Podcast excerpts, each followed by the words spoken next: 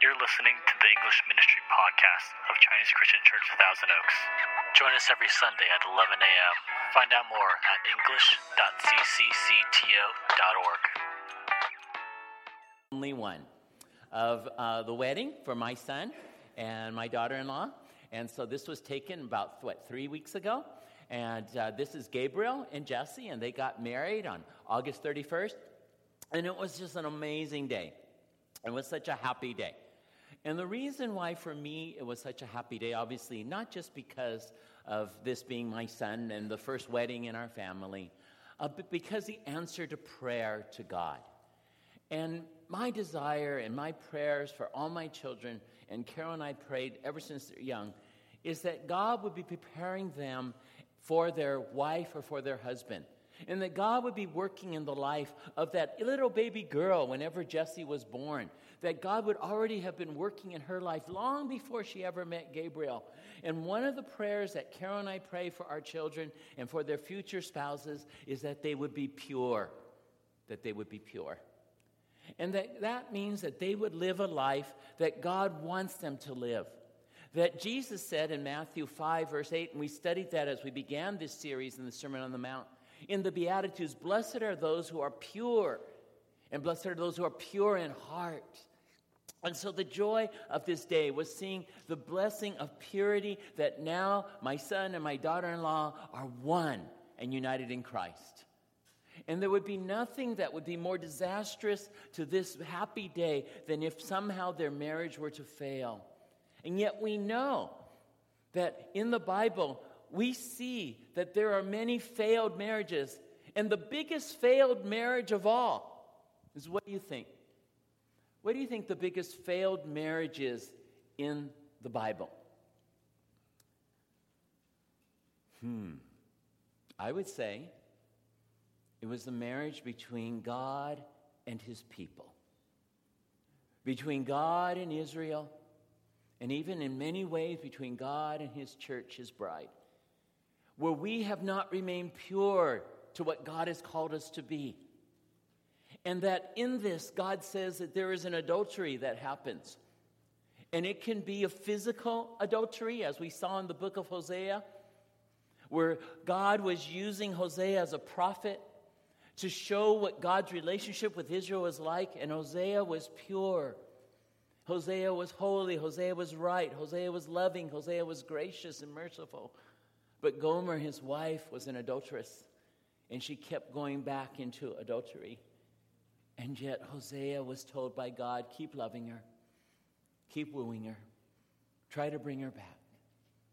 And so we see this relationship between God and his people, and we see his relationship between you and me. And last week, we looked at one of the commandments of God, which was, Thou shalt not murder, which is the sixth commandment. And today, Jesus deals with the seventh commandment, Thou shalt not commit adultery. And these are two of the greatest plagues of society throughout history violence and sex out of place. But there is a sex that is in place. And Jesus is dealing with this topic today. And so, just like last week when we looked at the passage, we saw that in this part of Matthew chapter 5, that Jesus has what we call an antithesis, an antithesis. And so in Matthew chapter 5, verse 21, we looked at this last week, and Jesus says, You have heard that it was said.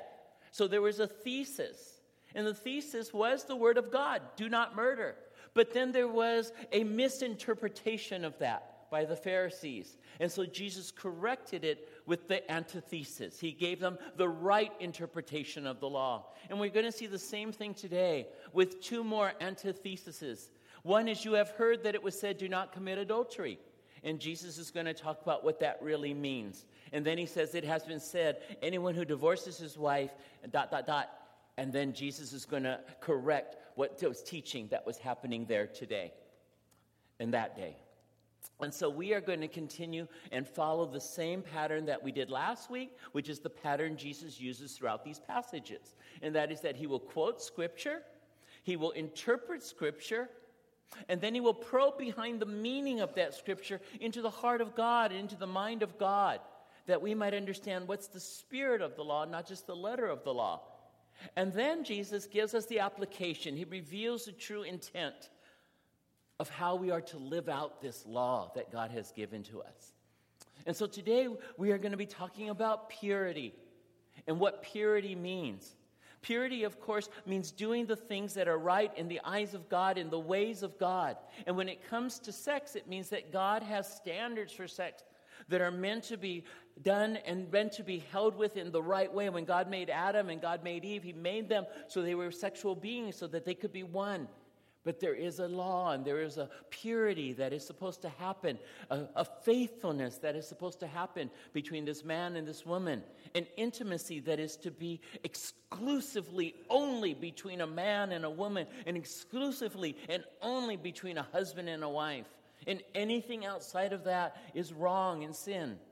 And in a broad way, this is called adultery.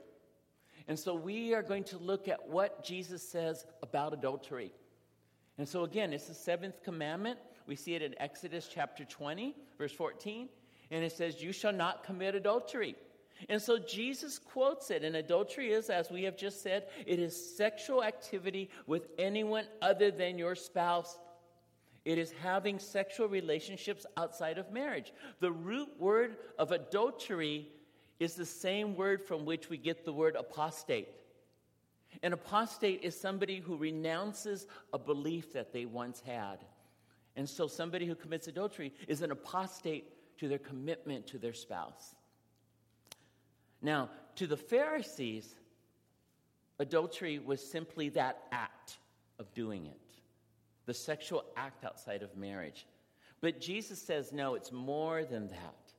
And so Jesus interprets it and he says, What I want you to know is adultery is not just an act, which is what the Pharisees are teaching you, but rather it is a look with lust. Open up your Bibles with me, please, to Matthew chapter 5, and we'll turn to verse 28. Matthew 5, verse 28.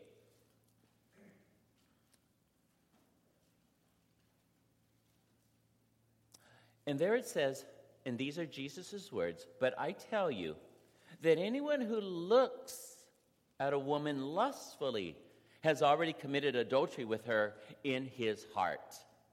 And so Jesus is saying, this is what lust is. Now, notice he is addressing men.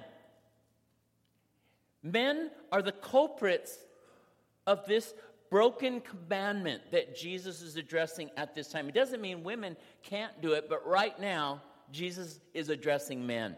And he says it's any man who looks at any woman in a lustful manner.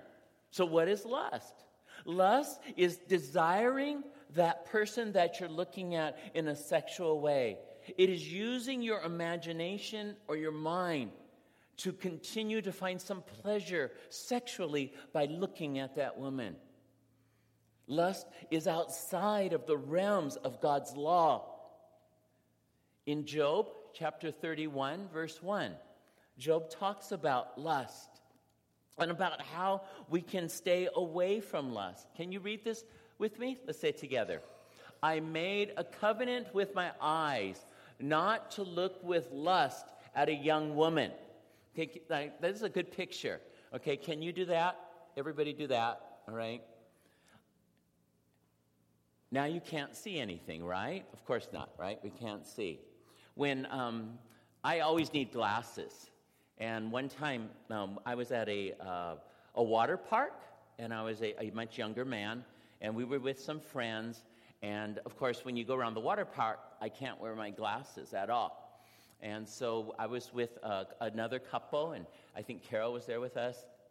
And they said, "Wow, you can't see very well, can you? Because you know, it's like you don't have, you can't have your glasses." And I said, "Well, it's okay, because around here, that's my lust control, right? Because I can't see, right? I, I, if I take off, I, I, what's a guy and what's a girl? I mean, it's just like I can't see beyond my nose. Um, so I said, well, that's lust control for me. Well, for Job, lust control was saying that I am not going to look at any woman because I made a covenant with my eyes. Now, that's really important word today covenant. A covenant is an agreement, it is an oath that someone makes for the good of somebody else. It is a promise that I am going to do something good and right for you. The word covenant comes from the word meaning to cut, to cut. And so here we have a picture. It may be hard to figure it out, but what it is is top right, that's Abraham. Okay, and in Genesis 15, 9 through 18, you could read about it there. But what it is is that God goes and he says to Abraham, I'm going to make a covenant with you. And what I want you to do is I want you to get five animals. Okay, three of them are hoofed animals, and two of them are birds. And so, what I want you to do is I want you to cut in half the three hoofed animals, and then I want you to put the birds, but don't cut them in half. I want you, after you slaughter them, just to put them on either side. And then you will walk, and I will walk down the middle of them. And there'll be a covenant. And obviously, there is blood in this covenant. And one way that, that scholars look at that and they say what was happening there was that God was saying that this is the price of our covenant the cost of life. But for men, when they make that covenant, they are to do the same thing. They are to walk down the middle between the blood of the shed animals. And essentially, what they would have been saying to each other is, May this, what happened to these animals, happen to me if I don't keep my covenant with you. May I be sawed in two. May I be shedding my blood. And so, this is a, a very divine and sacred promise that God is making with Abraham. If you look at Genesis 15 9, you'll see that God promised Abraham, I'm going to make this covenant with you. I want you to get the animals. And Abraham obeys and he does what we see there. He, he slices the hoofed animals in half, he puts the birds on either side, and then he falls asleep. God puts him into a deep sleep. And then what happens is God comes down. He comes down as a fire. And God walks between the animals. And God secures the covenant all on his own.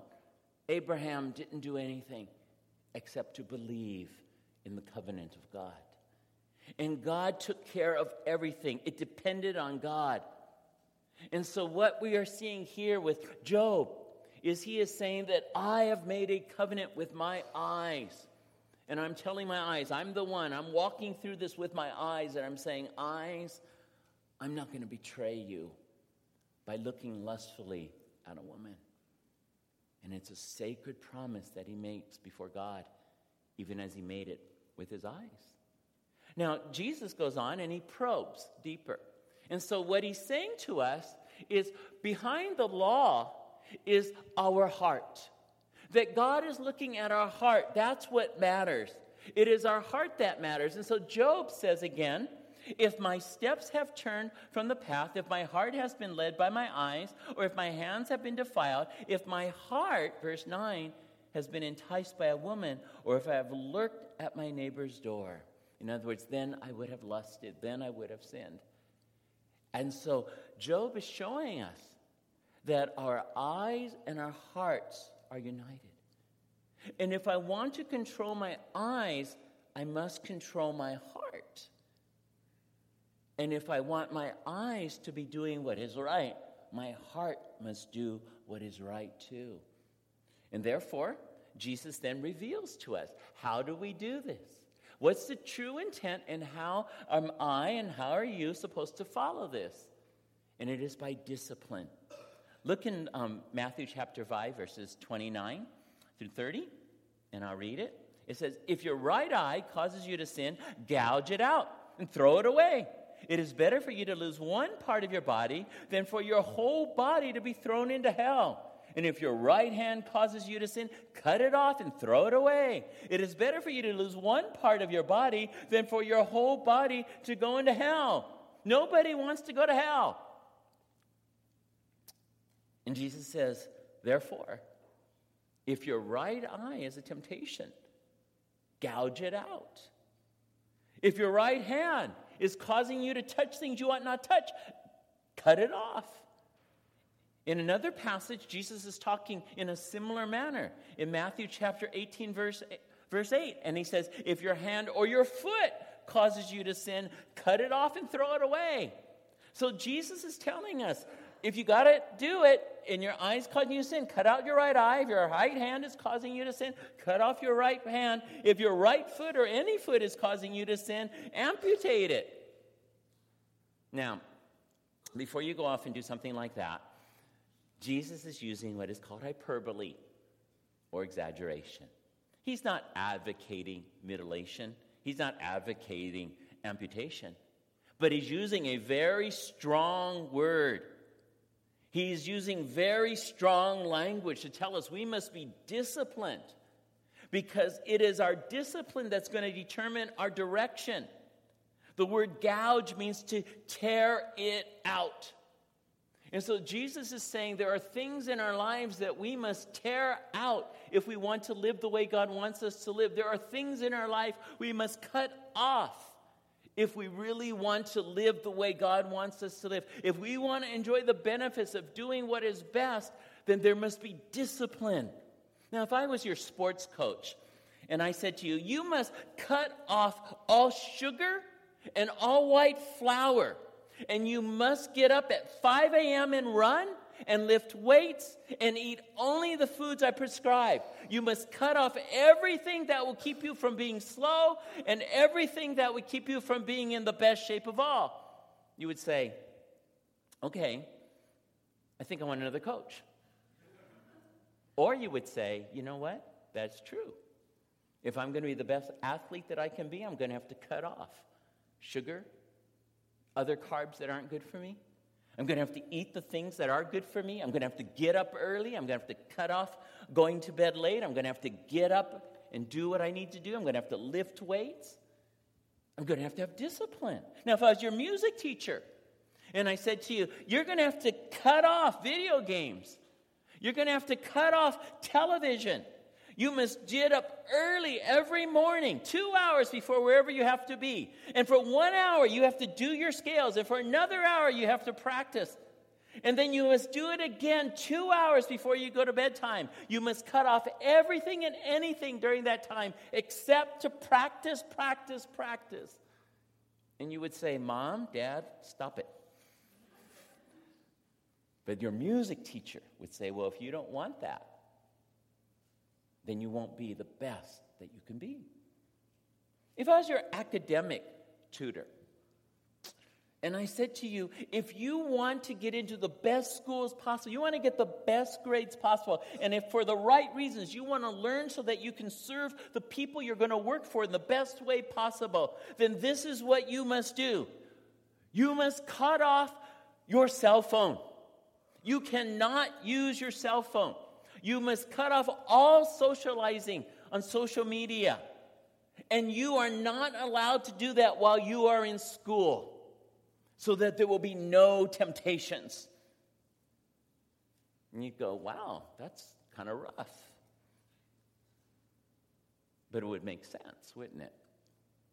To cut off these things as if we were gouging our eyes out from the things that would distract us from the things we want. Now, now, if I was your pastor, okay, wait a minute. I am your pastor. So I could say to you what God's word says. If you want to live the way Jesus wants you to live, you must cut out your right eye if your eyes cause you to sin. You must cut off your right hand if you touch anything that causes you to go astray and you must cut off your foot or you must cut off your feet if you are walking or going to any place that's causing you to sin. Now, you can just think about what that applies to. We don't want to be legalistic and tell you exactly what it means, but you could probably get some good ideas on your own. Websites you shouldn't go to, books you shouldn't read, magazines you shouldn't own, movies you shouldn't watch music with lyrics you shouldn't listen to, people you shouldn't hang out with. But you have to think about that. Here's Jesus saying, I want you to be serious. Because discipline determines our direction. And we go back to Jesus' theme here as an adultery. He's saying you must be pure in your commitment to God first and foremost. And this purity will live out in not living a sexually promiscuous life. You will save sex for marriage and only marriage. You will save yourself, and when you are married, you remain faithful to your spouse and only your spouse. And this will be purity. And that's Jesus' message about purity in this context to everybody. Adultery deals with everybody. But now, uh, Jesus is going to go into a very difficult passage for us to understand completely. And he's going to talk about now purity in marriage. We've talked about purity outside of marriage, but now he's going to talk about purity in marriage. And what's important to understand is that this message, this part, is not intended for any one person here or any one couple here. This message is entitled for everybody, single and married, to know and to understand. And I know that when we talk about divorce, it's a very sensitive issue. I know it's very, very hard. Some friends of mine right now who I officiated the wedding um, are dealing with that possibility. And friends are trying to help them through the difficulty of their marriage. And I understand that divorce is, is a very painful thing. But, but as I'm talking about this, I want you to hang in there. Don't make any judgments until the end. Because I think at the end, you're going to have a better picture of Jesus' heart about what divorce means and, and why it's vital that we understand this and to know the truth. And, and yet, Jesus understands, as, as we do, that there's probably no greater unhappiness in, in society or in civil life than an unhappy marriage. But as we look at this, we have to ask ourselves just really one question. One question. What does God in His Word say about this topic. What does God in His Word say about divorce? And so again, Jesus begins by quoting Scripture. But in this case, it's really interesting. Um, the Pharisees had not really quoted Scripture, they had just simply interpreted. And that's why Jesus says, You know, you have heard that was said um, to give your wife uh, a certificate of divorce, but there's no Scripture that says you must give your wife a certificate of divorce. And we're going to see that in just a little bit. Okay? So Matthew 5.31, it says anyone who divorces his wife must give her a certificate of divorce. Um, they were already on wrong ground by saying that. In Matthew 19, Jesus continues um, to teach more about, about marriage and about divorce. And so we see this here in Matthew 19, 3. And it says, Some Pharisees came to Jesus to test him. And they asked, Is it lawful for a man to divorce his wife for any and every reason? Okay, is it law? Now, that's not in the Bible any and every reason. That's not in the Old Testament. That's not a scripture. But that's what the Pharisees were teaching. Now we'll see why they were teaching that in just a little bit. In Matthew 19, just a few verses later, Matthew 19, 7 through 9, it says, Why then? Okay, and again, these are the Pharisees. They ask, Did Moses command that a man give his wife a certificate of divorce and send her away? And Jesus replied, Moses permitted you to divorce your wives because your hearts are hard. But it was not this way from the beginning. I tell you that anyone who divorces his wife, except for marital unfaithfulness, and marries another woman, commits adultery. We're going to look at the second half of that verse a little later, but the first part, verse 7, it says, Notice that the Pharisees are saying to Jesus, Well, you say that we can't have divorce, but then why did Moses command that a man give his wife a certificate of divorce? That was the same thing as the must in the Matthew chapter 5. Why must we give him a certificate of divorce? Why must there's the command. But there is no command to give a person a certificate of divorce. There's no must in this. Now, the Pharisees um, were in two camps, just like pretty much it's always the same. Like they, they had Democrats and they had Republicans. Okay, they had the liberals and they had the conservatives. And, and the liberals were part of a group that followed a rabbi named Hillel. And he was a liberal, and he was the one who was saying you could divorce a woman for any reason at all. You can divorce her and give her a certificate of divorce because that's what Moses teaches. But then there was the conservative side, and this was a rabbi named Shammai. And Rabbi Shammai looked at these verses and he said, No, it is not for every and any reason at all that you can divorce your wife. It is only for something that is indecent within sexual promiscuities.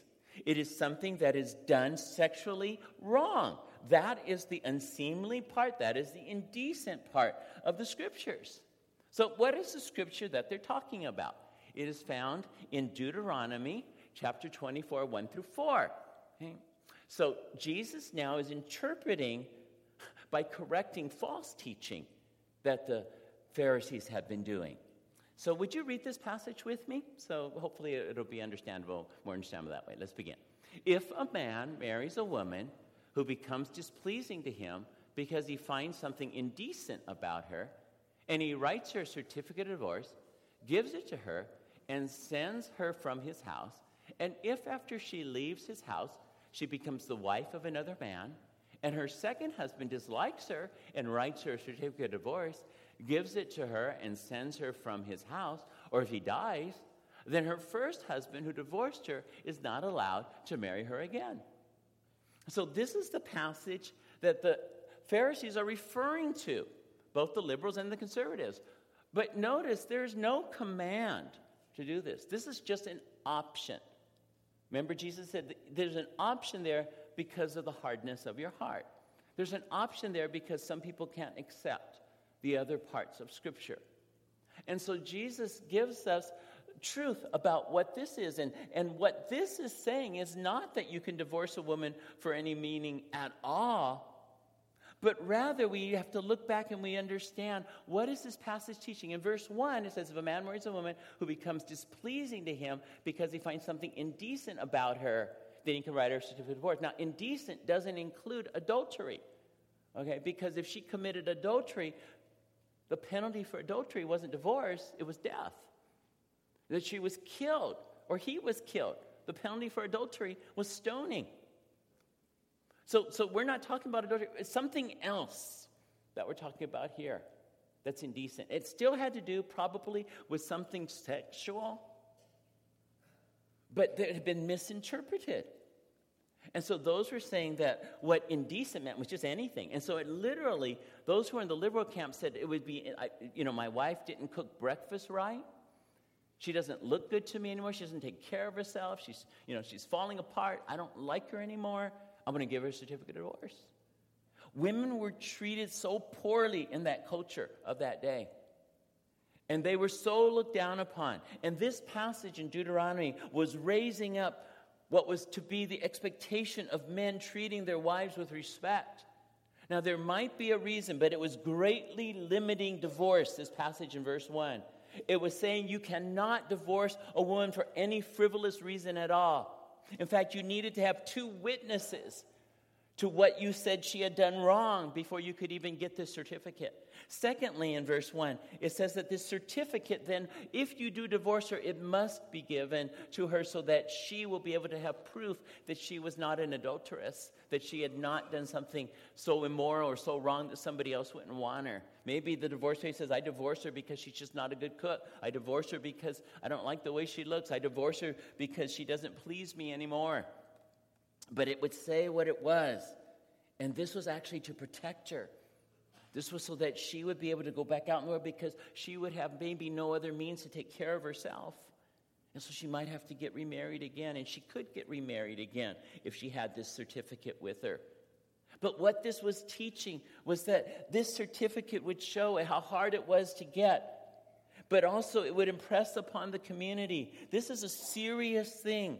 You just don't divorce your wife because you want somebody else. You just don't treat marriage that way. This is important to our community. It's a serious thing. And you must not pursue this unless there is really adequate, true reason for it. And thirdly, it was protecting the woman by not letting her just be treated like a piece of property because it was saying, and that was probably what was being so bad about that culture in that day. Men were just divorcing their wives for any reason. So it says that even if the second husband divorces her, then she can't go back to the first. And you're thinking, well, I'm thinking, like, well, why would she? Right? You know, who would want to do that? But she's seen as a piece of property. Maybe the man thought, you know what, the second one I married wasn't as good as the first one. I want the first one back now that she's available. But the Bible says here, no, you can't do that. If you do, if you divorce her the first time, then you are no longer able to have her back. This is permanent. This is not something you can treat so frivolously. This is something that you must understand. It's hurting her. It's hurting your children. It's hurting your culture. It's hurting your society. And so, even though under certain circumstances it was permitted, it was to be extremely limited. But when we come back to our passage here with Jesus, what we see is that when we look at Deuteronomy, the Pharisees had it all wrong. They were teaching falsely. And so Jesus has to probe and he has to go deeper. And he has to probe behind the meaning of the passages that we've read and the meaning of what God wants for us in marriage. And so when we probe behind the law and we go into God's mind, we see that there is more to marriage than just a contract. There is a spiritual, covenantal relationship and commitment. Look at verse 32 in Matthew chapter 5. Jesus says there, But I tell you that anyone who divorces his wife, except for marital unfaithfulness, causes her to become an adulteress. And anyone who marries a divorced woman commits adultery. Now, this is the part I think that's maybe the hardest part of all for interpretation. Because what it looks like Jesus is saying is that anyone who divorces a woman, except for the acceptable reasons that we're going to look at in just a moment, then not only is that person, if he remarries, going to commit adultery, but he makes the woman commit adultery too. We're going to try to understand well, what is Jesus talking about? Why is this so vital for our understanding? Remember, when we look at Genesis and we look at what God wants us to have in marriage, He wants us to have a forever union. But when divorce happens, it breaks that forever union. It breaks the union that God sees as husband and wife being one. And even if the husband commits adultery himself, and the wife, even though she has the permission now by Jesus to go and to divorce him and to go and seek another husband, Jesus still would say, There's something else you can do. You can forgive that person. We've been talking about reconciliation. Last week we talked about reconciliation with murder. We can reconcile to break the union back. Now, that would, of course, require that the one who committed adultery had a repentant heart. But what we see happening in that situation is that God's view is that when you get married, husband and wife, you are one. There's nothing that can break that union in God's eyes except one of them committing adultery. But if they don't commit adultery and you divorce that person, God still sees you as one. So though you may divorce them, God still sees you this way. And therefore, if you go and you marry somebody else, then you, because God still sees you as one, are committing adultery and causing the one who you're in one with to commit adultery too. That's just the really basic logic. Now, Martyn Lloyd-Jones helps us to understand it in this way that same reasoning. He says the only reason for divorce is because of the breaking of the one flesh. Remember the one, the one flesh in marriage. Because the guilty party has broken the bond that united them together. The link has gone. And thus divorce is allowed. But it is not a commandment. But if you divorce your wife for any other reason, you are putting her away without breaking the bond.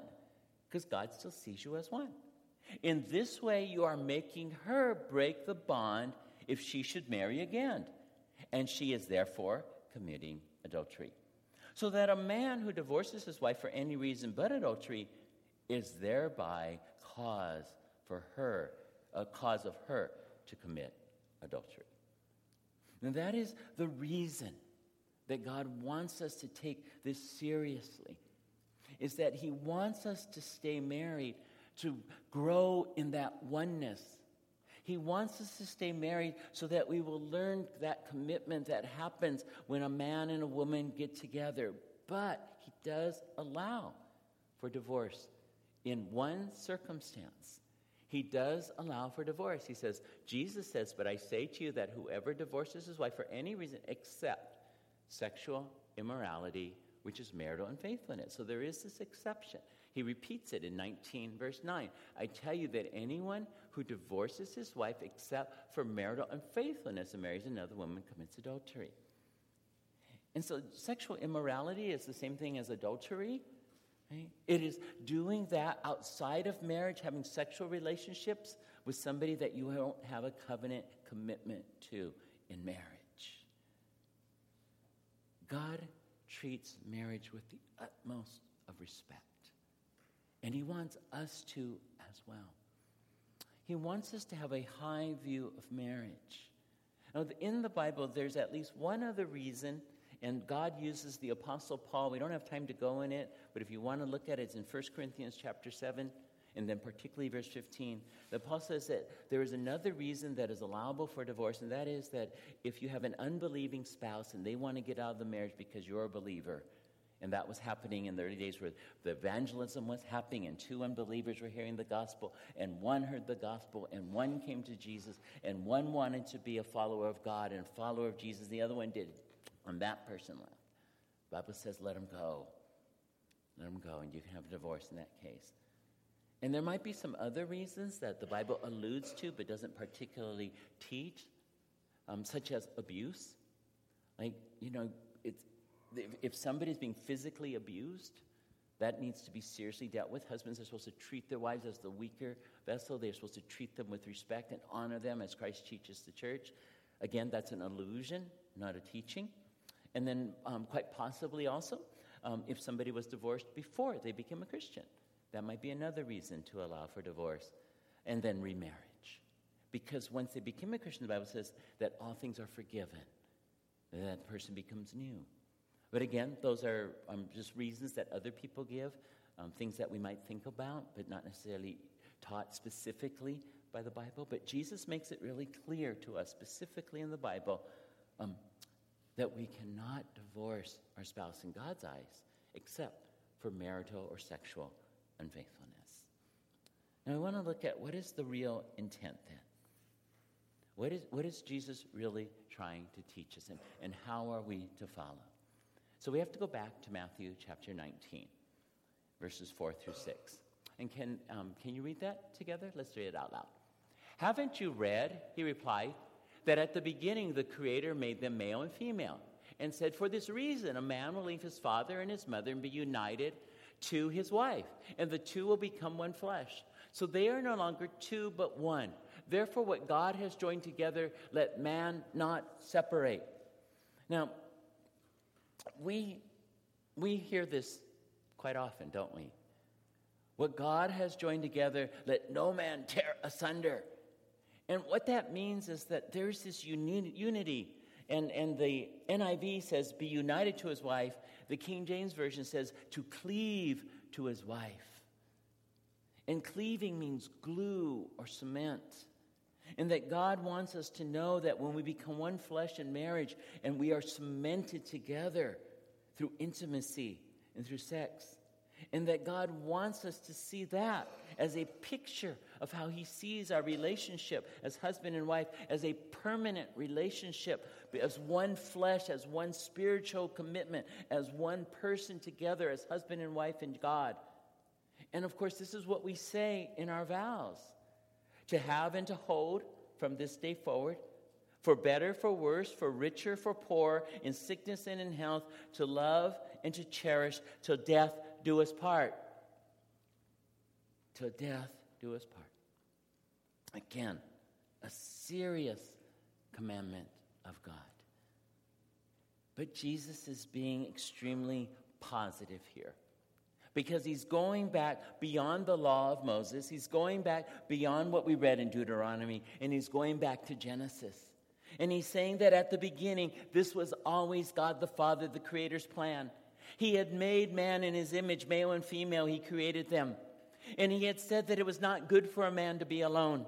And he said that when that man realizes and he finds the one to which he is to be a partner with for life, he will therefore leave his father and mother and be united and cleave with his wife, and the two will be one flesh. So they are no longer two, but one. There was the greatest joy of all the day of the wedding of my son, because now there were no more two, but they were one.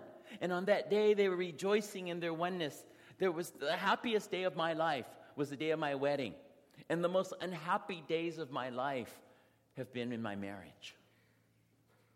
Let me say that again. The happiest day of my life was my wedding. But the most unhappy days of my, mar- of my life have been in my marriage. We're not perfect. Carol and I have had a lot of fights in the past. We do really well now. We, we hardly ever fight. That's because she knows who's boss. She is. And she knows it, and now she's happy, and I finally learned.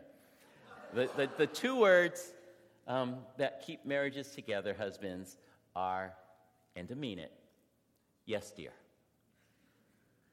That works. God wants us to be committed to each other for life, but it's not easy. There are hard times, there are difficult times. And I can understand why some people do end up going through divorce. But the Bible says that this is not God's will for us. He wants us to stay together and enjoy the blessings of marriage. But then we have to ask the question I'm sure we're all asking but what if? But what if somebody gets a divorce? And what if they get a divorce that wasn't because of the stated reasons of exception that Jesus or Paul gives to us? James Boice, Bible teacher, commentator, and pastor, says this it is also true that Christians who marry out of God's will and get divorced remarry, often to Christians. And that God seems often, in His great grace, to sanctify and bless the remarriage. Does this mean that in this case God has changed His standards? Not at all. But it does mean that even divorce and remarriage, serious though they are, are not unforgivable, and that God is always able to start with His children precisely where they are and bring blessings. The church should never be closed to such people. And Christians, above all men, should show mercy. I know remarriages that are blessed. God's grace and his provisions are still there. I think Dr. Boice says it so well. Is that yes, we do want to remember God's grace, and this is something that we must continue to remember. It doesn't change God's rule it doesn't change God's law.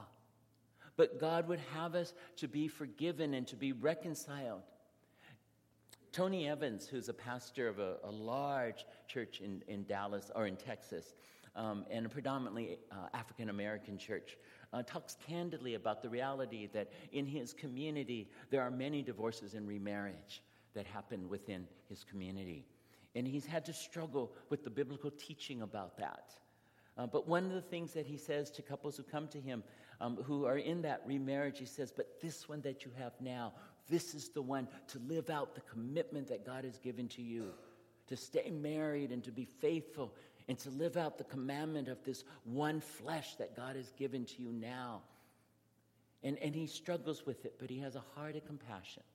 And so I want us just to see a short video of him who, who talks to us and, and any of us who know somebody who maybe is, has gone through divorce and is still hurting, or somebody who, who is going through it now and is, is experiencing pain. Another way for us, just as Dr. Boice talked about grace, here's another way that uh, Tony Evans talks about it. Oops. Can you play it for me? I won't work from my clicker.